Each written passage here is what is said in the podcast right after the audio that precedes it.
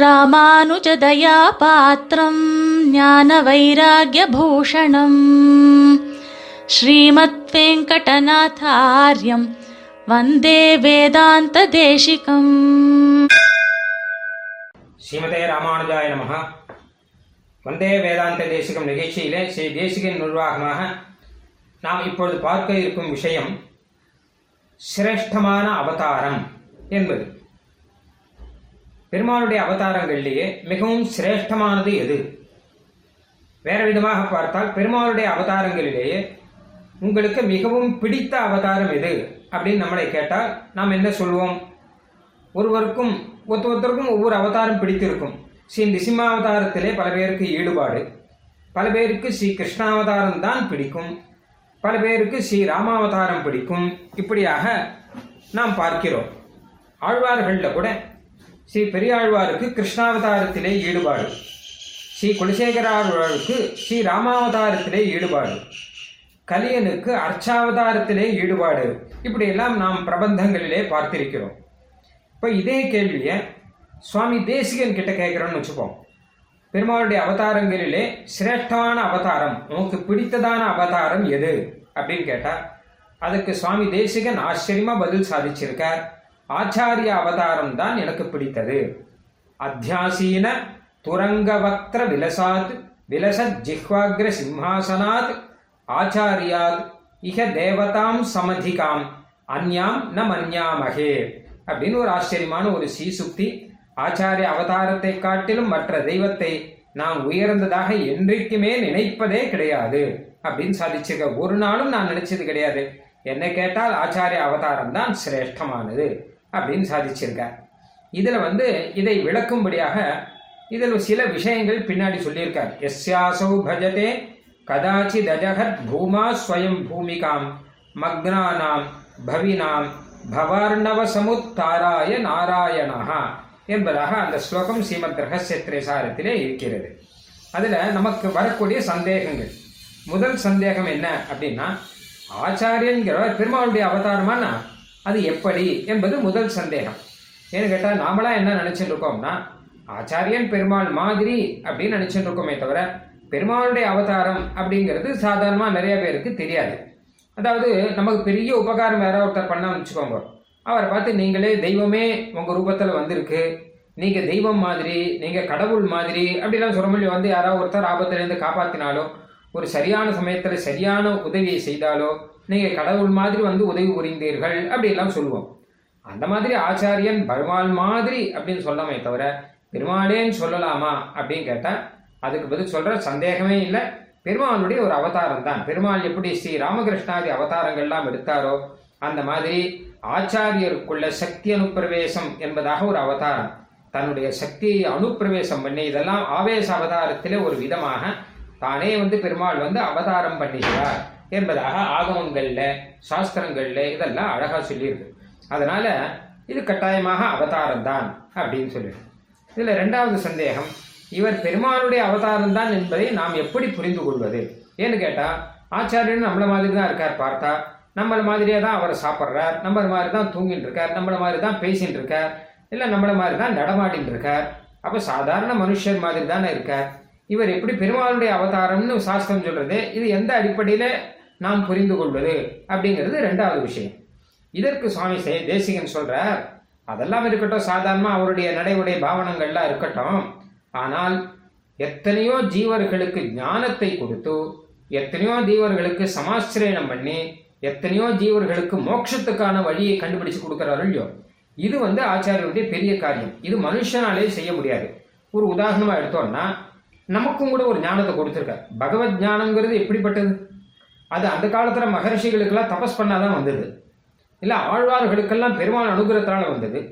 நாம் சம்சாரி ஜீவர்கள் நமக்கு சால்யன்னம் சகிருதம் பயோததியுதம்னு சொல்கிற மாதிரியாக சாப்பாடு தவிர வேற தெரியாதவர்கள் இப்படியே சாப்பிட்டே இப்படியே பக லௌகிக சுகங்களில் ஈடுபட்டு இருக்கிறவர்கள் நமக்கும் கூட பகவானை பற்றி சொல்லி புரிய வச்சு பகவத் அனுபவம் அப்படிங்கிறத நமக்கும் கொடுத்து பகவத் கைங்கரியத்திலே நம்மையும் ஈடுபடுத்தி நமக்கும் கூட ஒரு ஞானத்தை கொடுக்குறோன்னா சாட்சாத் ஹைகிரீவன் வந்தால் தான் கொடுக்க முடியும். வேற யாராலையும் கொடுக்க முடியாது. பெருமாள் தான் இந்த காரியத்தை சாதிக்க முடியும். ஹைகிரீவன் ஒருத்தராலே மட்டும்தான் ஜீவர்களுக்கு நம்மை போன்ற ஜீவர்களுக்கு ஞானம் கொடுக்க முடியும். கல்லுக்கு ஞானம் கொடுத்து விடலாம் ஆனால் நமக்கு ஞானம் கொடுக்கறது கஷ்டம். ஏன்னு கேட்டால் அத்தனை பாபம் பண்ணியிருக்கோம்.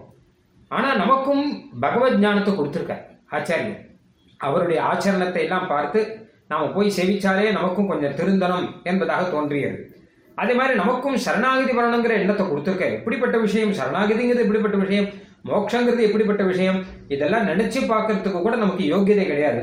அப்படி இருக்கிற நமக்கும் கூட தன்னுடைய வாத்சல்யத்தினாலே சரணாகதியை கொடுத்துருக்கார் மோட்சத்தை பற்றி கொடுத்துருக்கார் அப்படின்னா இதெல்லாம் ஹைகிரிவனுடைய கடாட்சங்கள்லாம் ஏதாவது இருந்தாதான் முடியும் இல்லாட்டா முடியாது. ஹைகிரிவன் தான் இதெல்லாம் செய்கிறார் பெருமாள் தான் செய்கிறார் ஆச்சாரியன் மூலமாக செய்கிறார் அப்படிங்கிறபடினால பெருமாளுடைய காரியம்தான் இதெல்லாம். அதனால அதை வச்சுட்டு பெருமாளுடைய அவதாரம் புரிஞ்சுக்கலாம். இத்தனை காலமாக அனாதியான ஒரு காலத்துல நான் வந்து இதுவரைக்கும் பகவத் விஷயத்தில் ஈடுபடாமல் இருந்து இந்த ஜென்மத்தில் திடீர்னு ஈடுபடுறோம்னா அதற்கேற்ற மாதிரி நாம் எந்த சுகிருதம் பண்ணோம் என்ன தபஸ் பண்ணோம்னா ஒன்றும் பண்ணலை.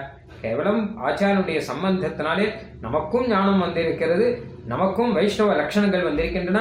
நாமளும் பெருமாளை ஆசிரியிச்சு நாமளும் இந்த சம்சாரத்தை கடக்க முடியும் அப்படிங்கிற நிலை வருதோ இல்லையோ? இந்த நிலையை ஆச்சாரியன் நமக்கு கொடுக்கிறார். அதனால்தான் ஆச்சாரியன் என்ன செஞ்சாலும் அதை எல்லாரும் பார்த்துட்டு இருக்கா அதை ஃபாலோ பண்றதுக்கு காத்துன்னு இருக்கா எல்லாரும். அப்படிப்பட்ட ஒரு அவதாரம் ஆச்சாரிய அவதாரங்கிறது. இது பெருமாள் நடிச்சாதான் இந்த காரியத்தை பண்ண முடியும். இது நம்ம கேட்குற மாதிரி சாதாரண ஜீவர்களால் பண்ண முடியாது. அதனால பெருமாளுடைய அவதாரம் தான் ஆச்சாரியனாக இருக்கார் அப்படிங்கிறபடினால நம்ம கட்டாயம் அதை புரிஞ்சுக்கணும் அப்படின்னு. அடுத்தது மூணாவது ஒரு கேள்வி என்ன கேட்டால் இப்படியெல்லாம் வந்து பெருமாள் வந்து அவதாரம் பண்ணால் அவருடைய பெருமையெல்லாம் குறைந்து போகாதா? ஏதோ கிருஷ்ணா அவதாரம்னால் பரவாயில்ல. இப்படி வந்து உள்ளுக்குள்ள வந்து அவதாரம் பண்ணால் அவருடைய பெருமையெல்லாம் குறைந்து போகாதா அப்படின்னா அஜகத் பூமா அப்படின்னு சுவாமி சாதிச்சிருக்கார். ஒரு நாளும் பெருமாளுடைய பெருமைகள் குறைந்து போகாது. மேலே மேலே அதிகமாயிட்டு இருக்கும் ஏன்னா ஜீவர்களுக்காகத்தானே பெருமாள் இந்த மாதிரியாக ஆவேசம் பண்ணி சில காரியங்களை எல்லாம் சாதிக்கிறார். அதனால அவர் பெருமை எந்த விதத்திலையும் குறையாது அப்படிங்கிறத இன்னும் பல விதமாக பல கிரந்தங்களில் சுவாமி தேசிகன் சாதிச்சிருக்கார். ஏன்னா இதில் பல சந்தேகங்கள்லாம் வரும். அதெல்லாமும் நிவாரணம் பண்ணியிருக்கார். அதுக்கப்புறம் நாலாவது விஷயம் சரி அப்படிதான் பெருமாள் அவதாரம் பண்ணதா இருக்கட்டும். ஆனால் பெருமாளுடைய அவதாரங்கள்லேயே இந்த அவதாரம் தான் சிரேஷ்டம் உயர்ந்தது. அப்படின்னு சுவாமி தேசிகன் ஏன் சொல்கிறார் அப்படின்னு அதற்கும் பதில் சொல்லியிருக்கார். ஒன்றுமில்லை பெருமாள் ராமகிருஷ்ணாதி அவதாரங்கள் எதுக்கு எடுத்து சாதிக்க முடியாத காரியத்தை இந்த ஆச்சாரிய அவதாரத்தாலே சாதித்திருக்கார். எத்தனையோ ஜீவர்களை சீவைகுண்ட லோகத்துக்கு அழைத்து கொண்டு போகணும் ஞானத்தை கொடுக்கணும் அப்படின்னு தான் பெருமானுடைய அவதாரத்தினுடைய நோக்கமே. அதெல்லாம் ஓரளவு தான் ராமகிருஷ்ண அவதாரத்தில் நடக்கிறது. ஆனால் ஆச்சாரியனாக அதுவும் குறிப்பாக இந்த கலியுகத்திலே ஆச்சாரியனாக பெருமாள் அவதாரம் பண்ணி ஞானத்தை கொடுத்து அதன் மூலமாக பல ஜீவர்களுக்கு உஜ்ஜீவனம் செய்ய வைக்கிறான் அப்படிங்கிறபடினாலே இந்த இடத்துல இந்த ஆச்சாரிய அவதாரம் சிரேஷ்டம். ஏன்னு கேட்டானா அழகாக வியாக்கியானத்தில் ஒரு விஷயம் சொல்லியிருக்கா இந்த இடத்துல. ஒருத்தர் என்ன பண்ணானா கேட்டால் ஏதோ பெரிய காரியத்தை சாதிக்கணும்னு சொல்லிட்டு ஊருக்கு போனான். போனால் அவனால் சாதிக்க முடியல. சரி சாதிக்கிறேன்னா என்ன பண்ணுறதுன்னு நினச்சான். அவன் ஒரு வேஷம் ஒன்று போட்டான். அந்த வேஷத்தை போட்ட உடனே ஊரில் இருப்பாள் அவங்க கொண்டு வந்து மொத்தத்தை பைசாவெல்லாம் கொண்டு வந்து கொடுத்தான் அவன் பார்த்தான் இந்த ஊரில் எனக்கு மரியாதை இல்லை வேஷத்துக்கு தான் மரியாதை அப்படின்னு சொன்னானாம். அந்த மாதிரி பெருமாள் தானே நேரம் வந்து அவதாரம் பண்ணி ஜீவர்களை எல்லாம் உஜ்ஜீவனம் பண்ண வைக்கணும்னு நினைச்சார். ஆனால் பெரிய அளவில் நடக்கல. ஆச்சாரிய வேஷம் போட்டுன்னு வந்த வந்தால் அந்த காரியம் நன்னா நடக்கிறது. இப்போ யோசிச்சு பாருங்க பெருமாள் உச்சத்தியா ஆச்சாரிய வேஷம் உச்சத்தியா அப்படின்னு கேட்டால் சந்தேகமே இல்லாமல் ஆச்சாரிய வேஷம் தான் உயர்ந்தது அப்படின்னு தெரியும். அதனால அந்த ரீதியினால தான் சுவாமி தேசிகன் சாதிக்கிறார் பக்னானாம் பவினாம் பவார்ணவ சமுத்தாராய நாராயணஹா என்பதாக பகவானுடைய அவதாரம். அதனால இதை வைத்துக்கொண்டு நாம் என்ன செய்ய வேண்டும் என்றால் பெருமாளே ஆச்சாரியன் மூலமாக நமக்கு அனுகிரகம் பண்ணிருக்காங்கிறத புரிஞ்சுக்கணும். அதுக்கப்புறம் அந்த ஆச்சாரியனை பெருமாளுக்கு சமமாக நாம் கொண்டாடணும். அதைத்தான் சுவாமி தேசிகன் சொல்றார். தேவவத் சியாத் உபாசியா பெருமாளை போலதான் ஆச்சாரியன். பெருமாளுக்கு எப்படி நாம் ஆச்சரியமாக நாம் விசேஷ மரியாதையை செலுத்துவோமோ அத்தனை மரியாதையும் ஆச்சாரியன் கிட்ட பெருமாள் கிட்ட எத்தனை பக்தியோ அத்தனை பக்தியும் ஆச்சாரியன் கிட்ட பெருமாளுக்கு நாம் என்னென்ன விதமாக நம்மளால் முடிந்த கைங்கரியம் பண்ணுவோமோ அத்தனை கைங்கரியமும் நாம் ஆச்சாரியன் கிட்டையும் பண்ணணும். பெருமாளுக்கு நாம் எப்படி உற்சவங்கள்லாம் பண்ணுவோமோ அந்த மாதிரி ஆச்சாரியம் திருநக்ஷத்திரம் முதலானதெல்லாம் விசேஷமான உற்சவமாக பண்ணணும். பிரம்மோத்சவம் மாதிரி விசேஷமான பாராயணங்கள் விசேஷமான ததியாராதனைகள் விசேஷமான திருவாராதனங்கள் இன்னும் என்னென்ன விதமாக நாம் விசேஷமாக பண்ண முடியுமோ அந்த விதமாக ஆச்சாரிய திருநக்ஷத்திரங்களை எல்லாம் கொண்டாடணும். அது மாத்திரம் இல்லாமல் நம்மளால முடியாட்டா கூட எங்க நடக்கிறதோ அந்த இடத்துல போய் நாம கலந்துக்கணும். அதனால்தான் சுவாமி தேசிகன் வந்து பிரபந்த சாரத்துல ஆழ்வார்களுடைய அவதார நாளை குறிப்பிடுகிறார். ஒவ்வொரு ஆழ்வாரும் எந்த மாசம் எந்த நட்சத்திரத்துல அவதாரம் அப்படிங்கறத குறிப்பிடுகிறார். பிரபந்த சாரம் தானே? அதில் வந்து அந்த பிரபந்தத்தையும் அதை எத்தனை பிரபந்தங்கிறதையும் அதனுடைய சாரத்தையும் தெரிஞ்சுட்டா போறாதோ அப்படின்னா இது ரெண்டும் தெரிஞ்சுட்டா போறாது. அந்த ஆழ்வார்களுடைய அவதார திருநக்ஷத்திரத்தை குறித்து கொள்ள வேணும் அதை நாம கொண்டாடணும். அப்படிங்கிறது முக்கியம்.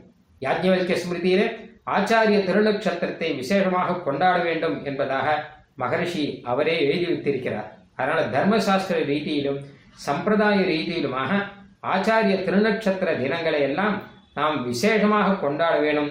அதாவது ஆழ்வார் திருநக்ஷத்திர தினங்களை எல்லாம் காண்பித்தார். அதே ரீதியிலே ஆச்சாரிய திருநக்ஷத்திர தினங்களையும் விசேஷமாக நம் சம்பிரதாயத்திலே சொல்லக்கூடிய வழக்கம்.